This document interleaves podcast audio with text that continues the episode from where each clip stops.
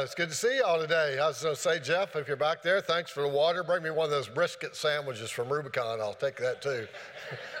anyway, well, you know, the Bible says there's a uh, time for everything under heaven, a season for everything under heaven. It's football season. Yeah, America's team's on right now. And I don't want to hear any cheering or any scores shouted out, okay?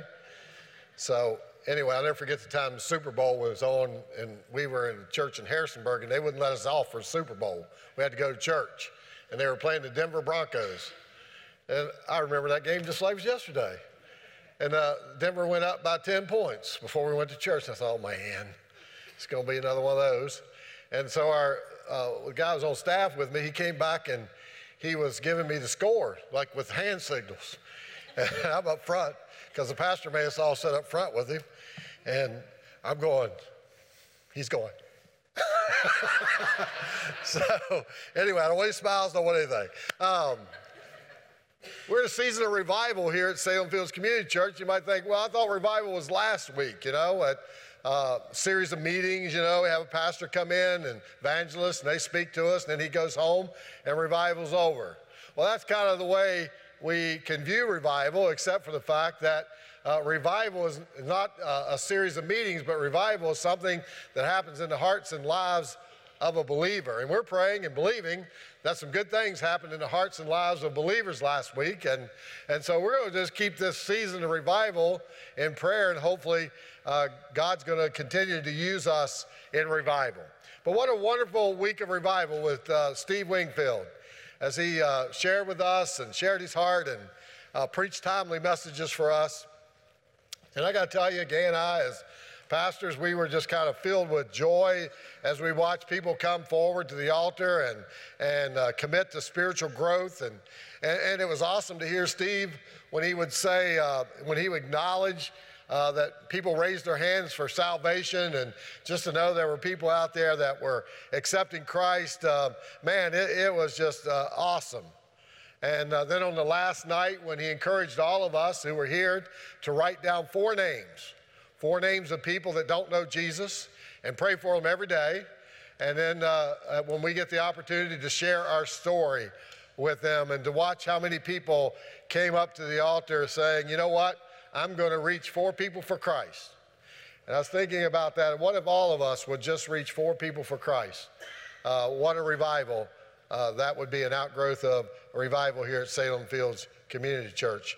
You know, and all we have to do is share our story, pray for them, and then God will give us an opportunity to share our story. We don't have to know the four spiritual laws. All we have to do is share our story, what God has done in our life, and people will be drawn to Him.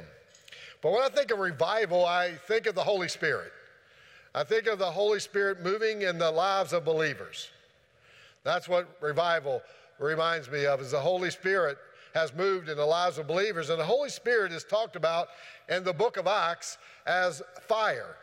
It says, as the disciples gathered in the upper room and they prayed, it said the Holy Spirit ascended upon them in fire.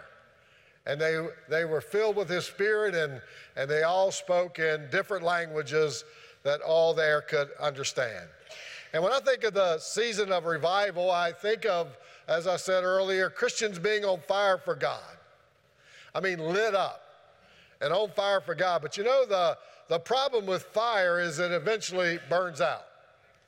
You know, if you don't add fuel to that fire and you don't tend that fire, it will eventually burn out in our lives. So today I want us to discover and talk about how to keep the fire of the Holy Spirit of revival burning in our hearts. Now, speaking of fire, once a year, I go on a family camping trip. My dad and I, uh, uh, for 30 years at least, have been going on uh, a family camping trip. Never missed it. And 30 years. And my uh, grandson Christian goes, my grandson Jackson, my son in law Jason, and uh, a few of our very close friends go. And we camp in a tent on the Shenandoah River, and we like it. You know, that's crazy. Uh, got nice, comfortable beds at home, but we go over on the river and sleep on a tent, and uh, we really enjoy that. Uh, and we used to call it a fishing trip. That is, we used to call it a fishing trip until we got old and quit fishing. And now we just sat around the campfire and eat. Now, speaking of campfire, that is my favorite part of our camping trip. Is in the evening we'll light up a fire, uh, and uh, and we'll sit around the campfire. And I mean, that's just a time that of, of where it just draws us all together. I mean, uh, we all pull up a chair, we all sit around that campfire most of the day, actually, uh, if it's cold, and, and we tell stories. We tell stories. We've been telling the same stories for 25 years, and we laugh at the same stories every year. And, uh, you know, I, I can't help to think every year when I leave, I always think, wow, this could be our last year, you know, and because it's such a good time. Always the week before uh, Memorial Day. We used to go on Memorial Day weekend, but there were so many people drunk there that we decided that we would go uh, on the sober weekend, the weekend before. Uh, Labor Day. But you know, we would gather around that fire. It would draw the heat and the light of that fire would draw every draws everybody around that campfire. We all bring our chairs and we sit around that campfire. There's something about a fire that just draws us. You know, you don't see people sitting over in the dark. You know, everybody's around the campfire. And you know, we'll sit there and we'll tell those stories, and pretty soon the fire will begin to burn low. Now, my dad, my dad is a, uh, you think I'm a redneck? My dad is redneck supreme or whatever. And uh, Howard, uh, you know, Howard that limps around here, Howard goes on that trip with us every year. And Howard is the guy that takes care of the fire. And my dad will say, he, he calls him hard. He'll say, Hard? What are you going to do? Sit there on your butt and let the fire go out? Or something like that. And Howard, he'll struggle up and get up and he'll get his stick out and he'll poke that fire and it'll begin to flame up a little bit and then he'll put some more wood on it. And man, pretty soon we got a big old fire. We don't build, we build big fires. You know, you ever heard that story about how white man builds a big fire and sets way back from it? Indian builds a small fire and sets real close to it. Our fire's been so hot before it's melted the bottom of my shoes. and that's five feet from the fire. But you know, there's just something about that campfire that, that, that draws us closer uh, to one another. There's something about the fire of God in our lives that just draw people to us. And you know, I can't help to think of a campfire, I can't help thinking of our Christian lives a bit like a campfire. You know, uh, when, when we, uh, we can we can on fire for God, but but over time, if we don't fan the flame, if we don't fuel the fire to keep it blazing, the fire will begin to burn low. And before you know it, the fire goes out. Our desire to serve God begins to fade. Our, our desire to follow God can waver. You know, our other things begin to take priority, and before we know it, our spiritual fire's out and we lose our way. I, you know, I can't think, I can't, uh, the number of people that I know, I mean, they get, we give our life to Christ and man, we're on fire and we're going to tell everybody. And like a, a year later, you look for them, where they at? You know, the fire has burned out or burned low. And before you know it, we're sitting over in the dark by ourselves. You know, we're, we're going to uh, continue our series today, Seasons, by looking at how to keep the fire of revi- revival burning in our hearts and our church. But before we talk about that, I want to share with you a couple things about what some things that will extinguish the fire of God in our lives. Some things that will extinguish that fire of God in our lives. The first one is physical exhaustion. Now, uh, physical exhaustion can be uh, triggered by the lack of exercise. Now, it seems like I'd be up here asleep, actually, if, it if exercise, you know, because uh, I'm allergic to exercise. But anyway, exercise, lack of exercise will cause us to be physically exhausted. Uh, stress and sleeplessness and overloaded schedules can cause physical exhaustion in our lives. And physical exhaustion will cause the fire of God in our lives to burn low. Also, emotional disappointments. Now, emotional disappointments can be caused by having a disappointment with our families. You know, we have family disappointments. We expect something out of our spouse or our wife or our children, and they disappoint us. And the fire begins to burn low. Or we can, we can have a challenge on the job. Or we can have financial struggles, or, or even the feeling of being let down by God. And all those things lead us to have a sense of failure or a, a self doubt and worry. Another thing that will extinguish our fire is what I call satanic harassment. Satanic harassment. Now, satanic harassment is the work of Satan, the evil one. And there are evil forces in our world uh, that will urge us to sin, that will, uh, it will cause us to deny God's word or, or to feel spiritually dead. And it, that uh, satanic harassment will keep us in bondage to addictions, to spiritual thing, uh, uh, things in our life that will cause us to die out to those things. You see, the enemy, Satan, will whisper little, little lies in our ear, you know, like a revival last week. You know, uh, the devil will begin to whisper in your ear, ah, that was just a bunch of spiritual gooby gob. It doesn't really mean anything. You know, that's not real.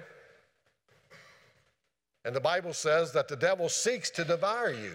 Do you know that there's an enemy, if you're a believer today, there's an enemy that wants to destroy you, wants to take you out. And, and, and, that, and that Satan and his little demons plot against Christians. And so there's satanic harassment.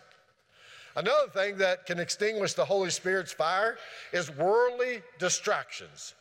Worldly distractions can be summed up from 1 John. For all these worldly things, these evil desires, the craze for sex, the ambition to buy everything that appeals to you, and the pride that comes from wealth and importance. These are not from God, they are from the evil world itself. Worldly distractions will begin to put your spiritual fire out. And finally, personal sin. Sin will extinguish the Holy Spirit's fire in your life.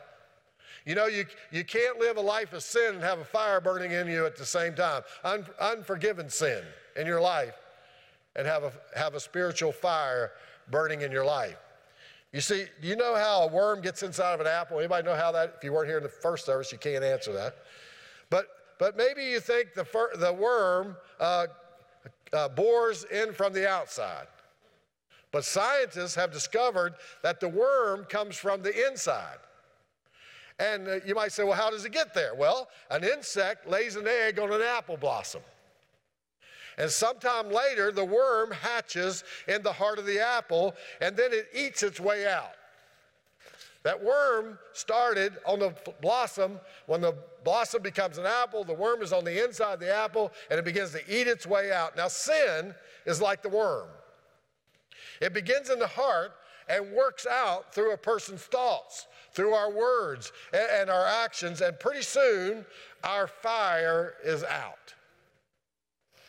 Now, in light of these fire extinguishers, I want to give you steps to take that will keep your spiritual fire blazing, and it's from 2 Timothy chapter 1. If you have your Bibles and you want to open those and follow along, you can do that. It'll be on the screen too. But Paul's writing a letter uh, to Timothy. He said, This letter is from Paul, chosen by the will of God to be an apostle of Christ.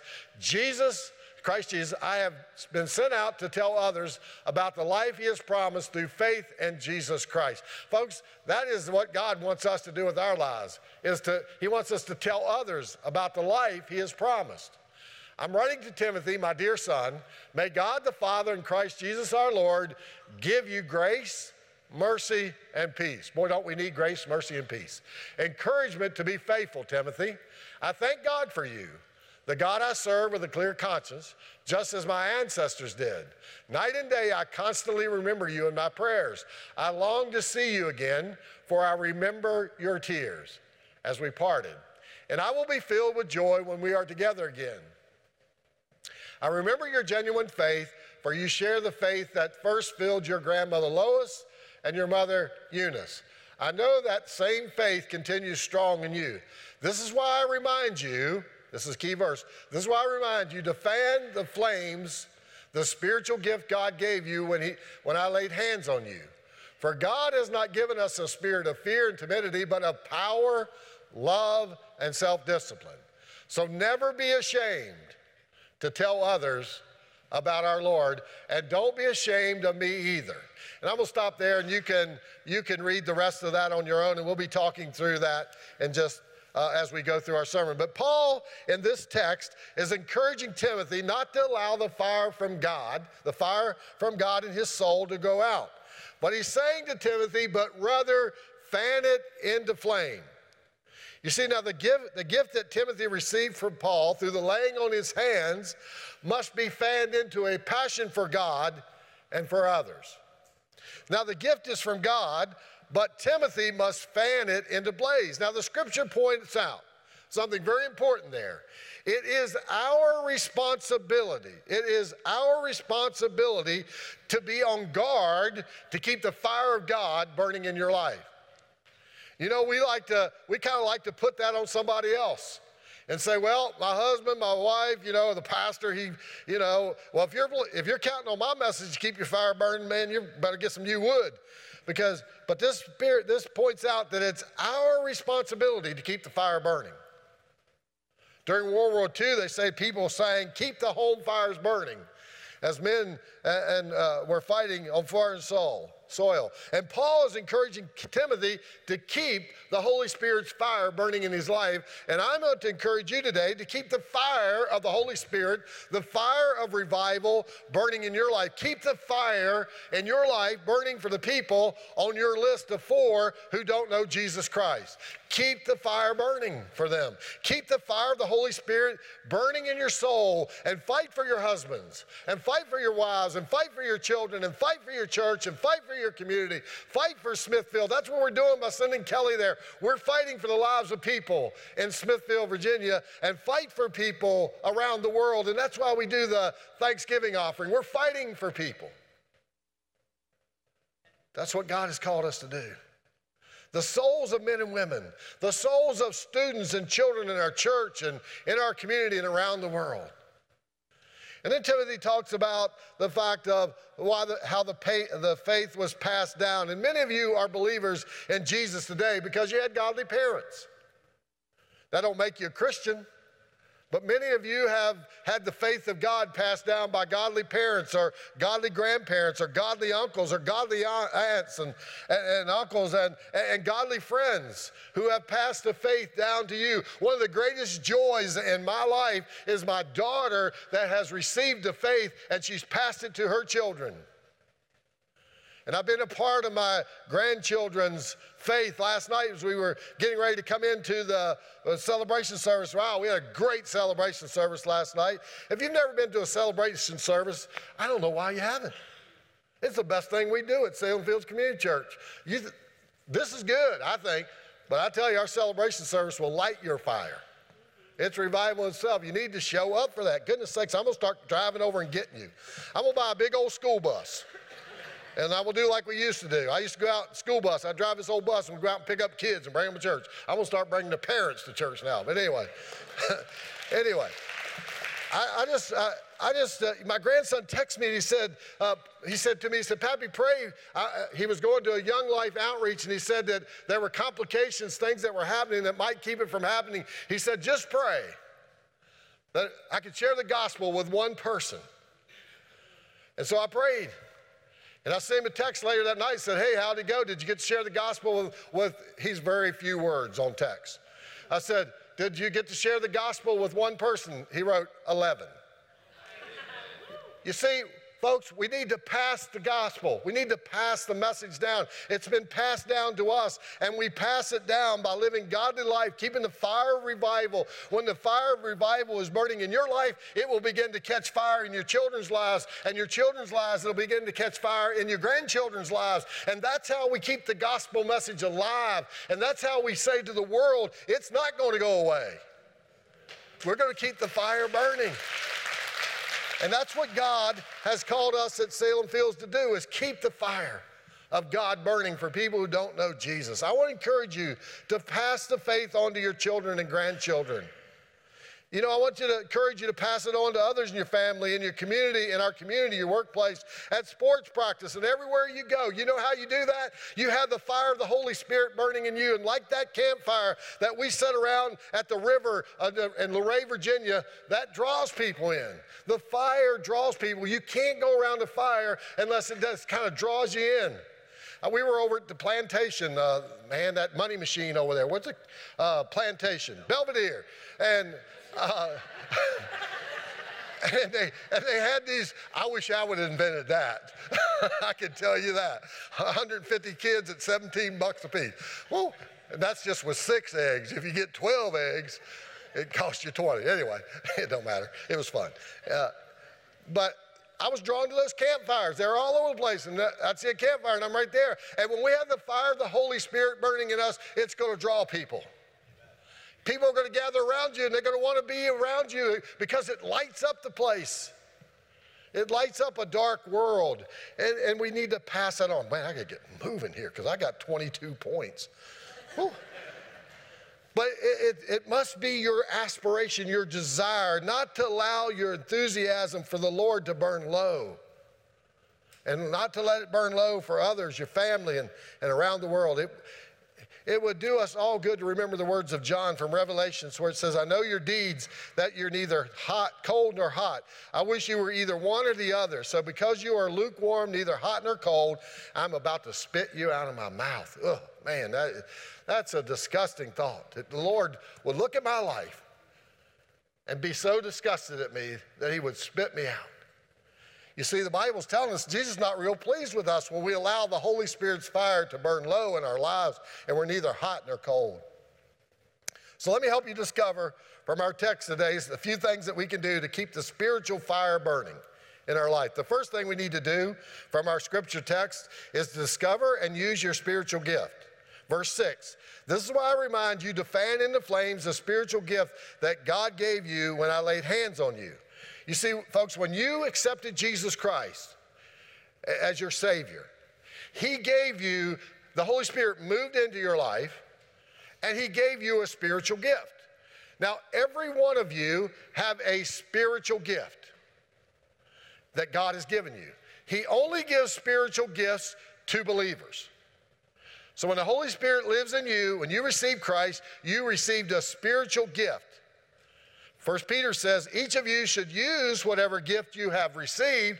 You have received a gift. You should use whatever gift you received to serve others as faithful stewards of God's grace in its various forms. Now, Timothy's gift was preaching and he was a preacher. And his gift of preaching was confirmed when Paul laid hands on him and prayed for him. So Paul encouraged Timothy to fan into flame the gift of his preaching. Now, the Greek word for fan or kindle or stir up means to keep the fire alive to fan the embers into flame and let them and not let them die out. This was Timothy's challenge. And I want to challenge you to fan into flame your spiritual gift and discover it. If you don't know your spiritual gift, discover it or use your spiritual gift. Don't just sit there with the Spirit of God living in you with the spiritual gifts that God has given you and not use it. I don't want to get to heaven and God say, I gave you a spiritual gift and you sit on your butt every week and didn't use it. I don't, want, I don't know if he uses butt, but I don't want him to say that to me. I want him to say, Well done, good and faithful servant. That's what I want God to say about me. That's what we want God to say about you. Uh, and the best way to discover your spiritual gift is to use it. Just start serving in different places in the church. Go try children's ministries out. Maybe you'll be a great small group leader there. Maybe you'll be a great uh, uh, leader back in the student ministry. Teach Sunday school for the children or teach the lesson, whatever. There's all kinds. And you might get in there and say, well, I'm called, for, to do, I'm called to do children. This is what I love. Our pastor said, Why don't you guys just try out some ministry and see what you like? First thing we did was try out children's ministry. We lost seven children that Sunday. and I said, Good gracious, I know I'm not called to do children. But I got to tell you, when I started working with teenagers, my heart just caught on fire. It caught on fire. I said, God, I want to do this the rest of my life. Y'all just kids. And I gotta tell you, just try it. If you don't like it, just tell Michelle, I don't like it. I'm leaving. Just tell Trent, yeah, that's not for me, or tell Jason, whoever. But try it out. You say, well, okay, but you could also, there's there's a class that we do, class 301. If you want to discover your spiritual gift, there's a test you can take. And it's pretty good.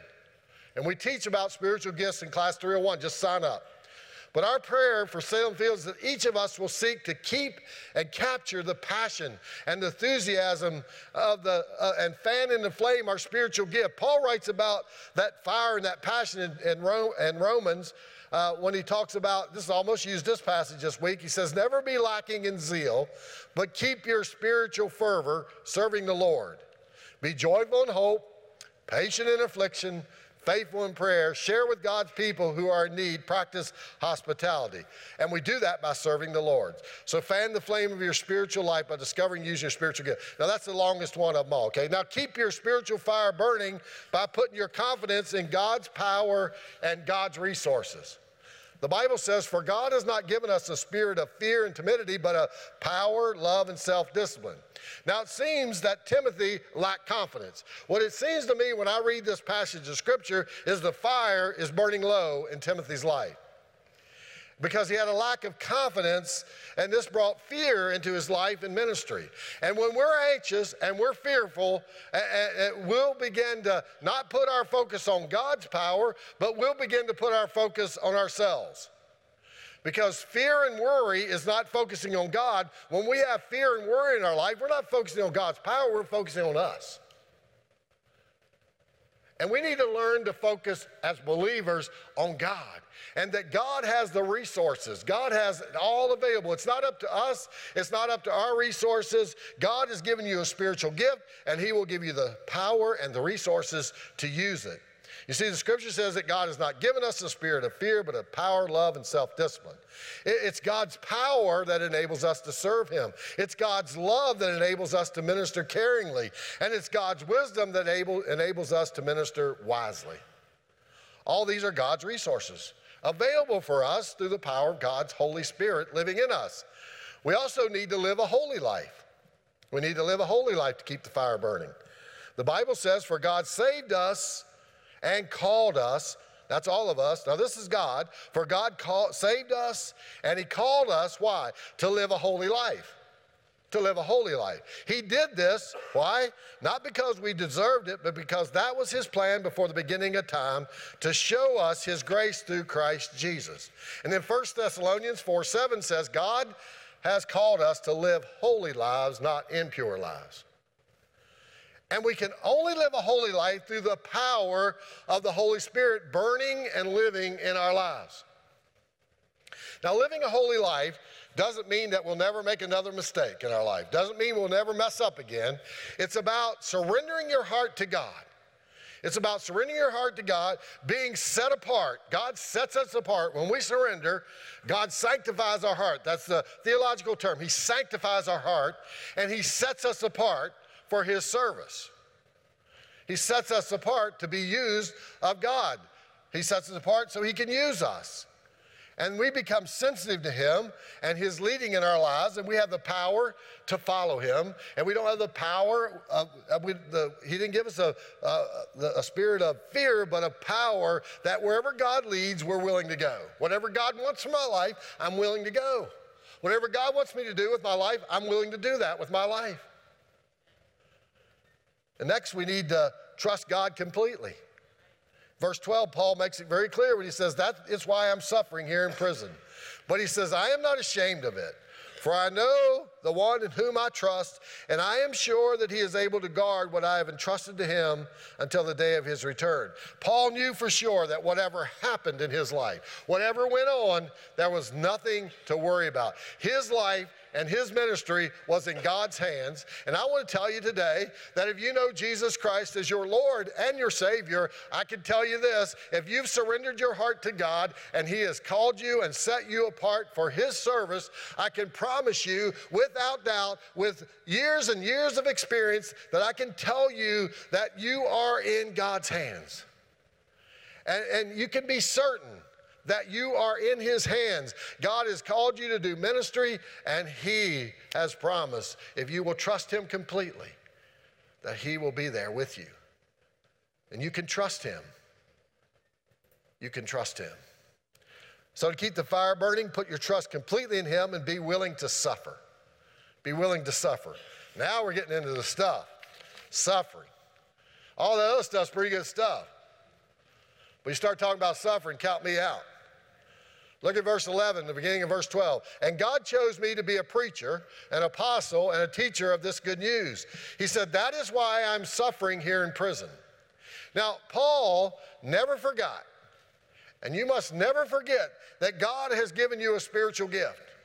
He has appointed you and gifted, uh, he had appointed and gifted Paul uh, as a preacher of the gospel of Jesus Christ. And no matter what happened to Paul, he would, dec- he would never stop declaring that, that Jesus was the way, the truth, and the life. And he taught people that no man come to the Father except through him. And he never stopped preaching that, no matter what he went through. Paul faithfully fulfilled his call and purpose, even though he suffered. Paul suffered persecution, imprisonment, hostility, brutal, uh, brutality, and loneliness, and on and on and on. And I got to say that I believe we as Christians in America are a bit soft. We are a bit soft. We, we've come to believe that, that this Christian life is all good and all this, and we're not supposed to suffer. And the church has been responsible for that in ways. We've preached this gospel sometimes that you'd think, wow, if I just accept Jesus, my life will be all peaches and cream. But it's not true. We become a bit soft. If you think we haven't become a bit soft, just go with our dear brother and sister, brother James and sister Charity, back to Nigeria and find out how you live a Christian life. Because every time I go there, I realize how soft I am.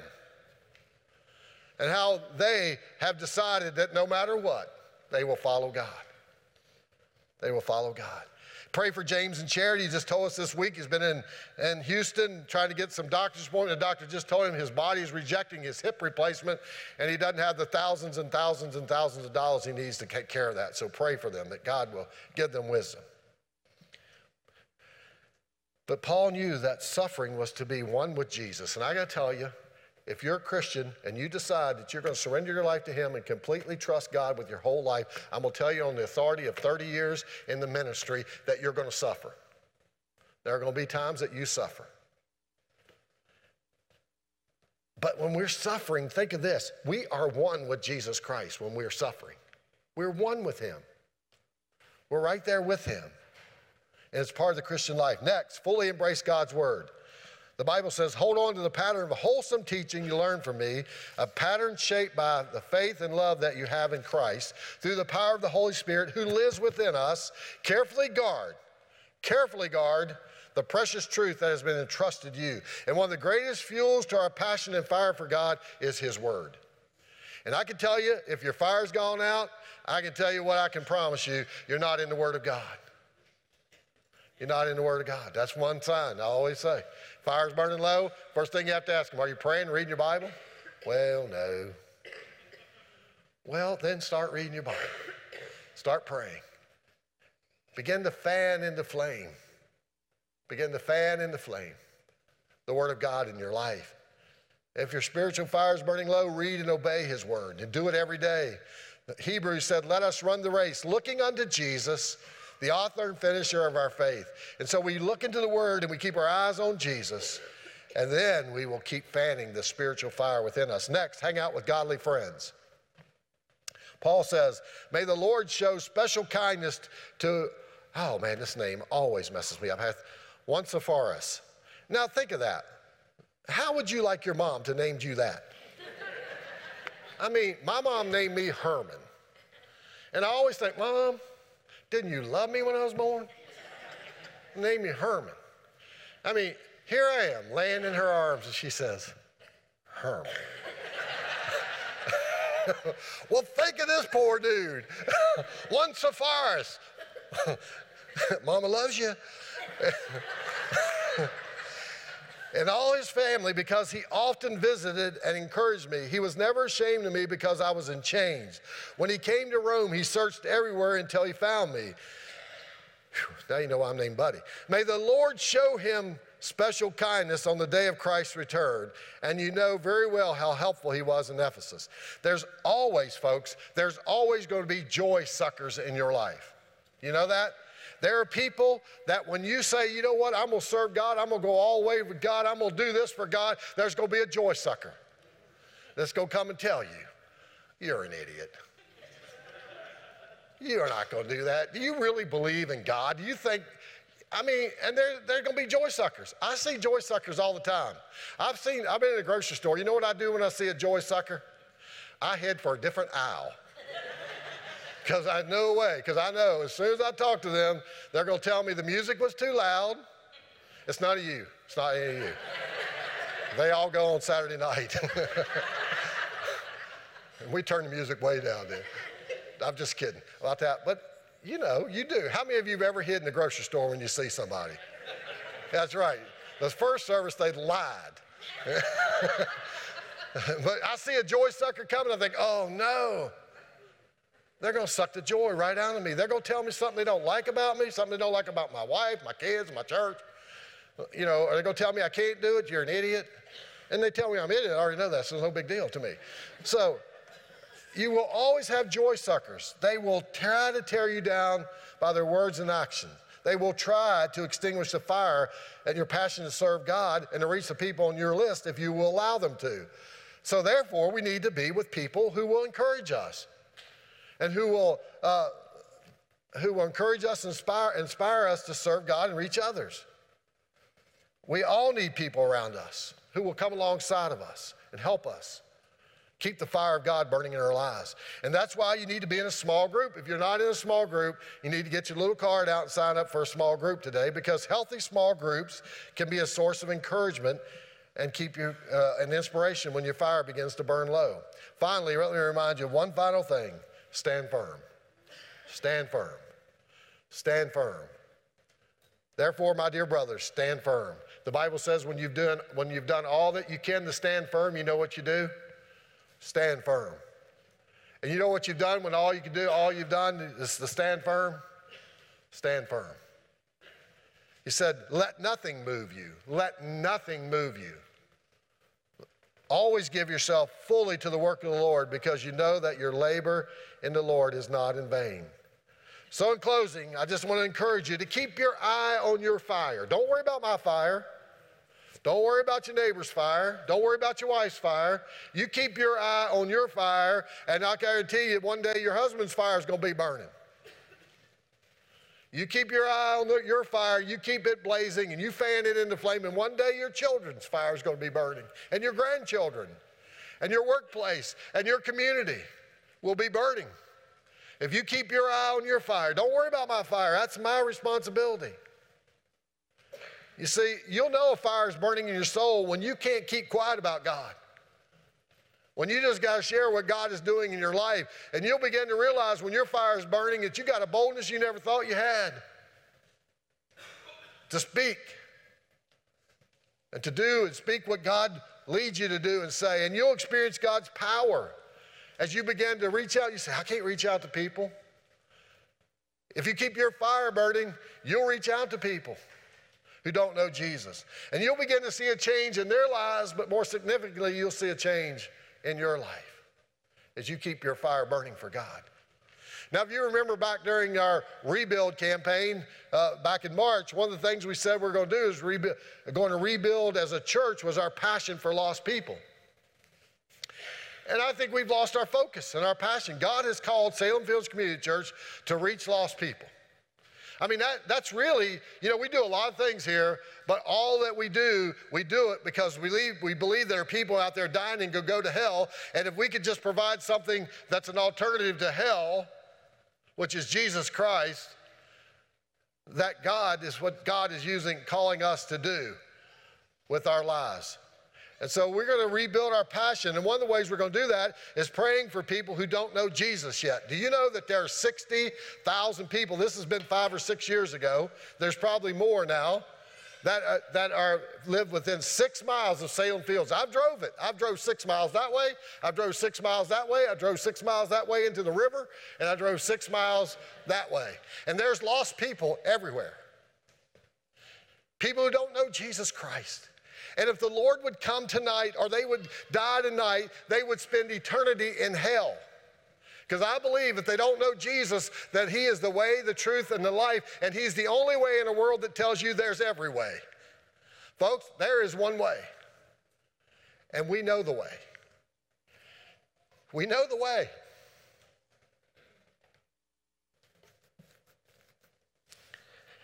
So we're going to pray for them.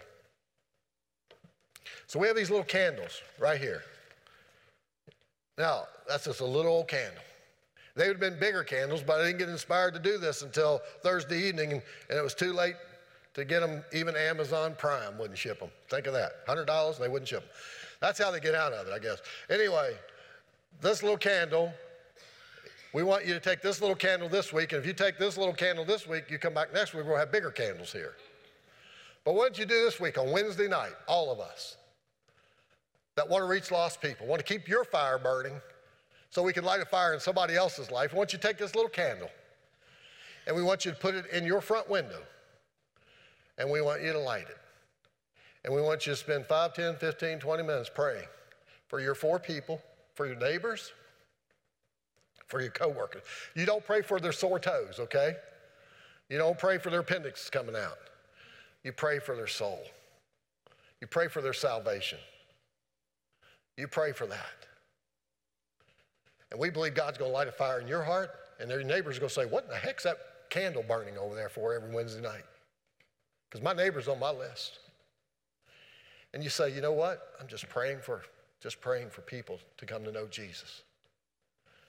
And I believe God will do that. He'll use that little fire in your window as a reminder to pray every Wednesday night. I don't care what time. I'd like for us to all say we do it at the same time, but we got schedules that don't work that way. But sometime Wednesday evening, Gay and I are going to put this candle in our window. We did this a long time ago. And we're going to pray for people who don't know Jesus. Will you join us? Will you join us? We got to reach this community. Folks, look around you at all the empty chairs. Shouldn't be that way. And we got them stocked up there out the yin yang back in the back. We got more chairs that we can bring out. But the only way we're going to do that is we keep that fire burning in our hearts so that we can light a fire in somebody else's life where they'll be drawn to us. They'll be drawn to us. Fire draws people. And God's called us to do that, all of us. Online, get your own candle. Or, or come to church and get one next week. well, I'm just kidding. okay? We're going to worship together. You can come get your candle. Gay's going to come and pray for us.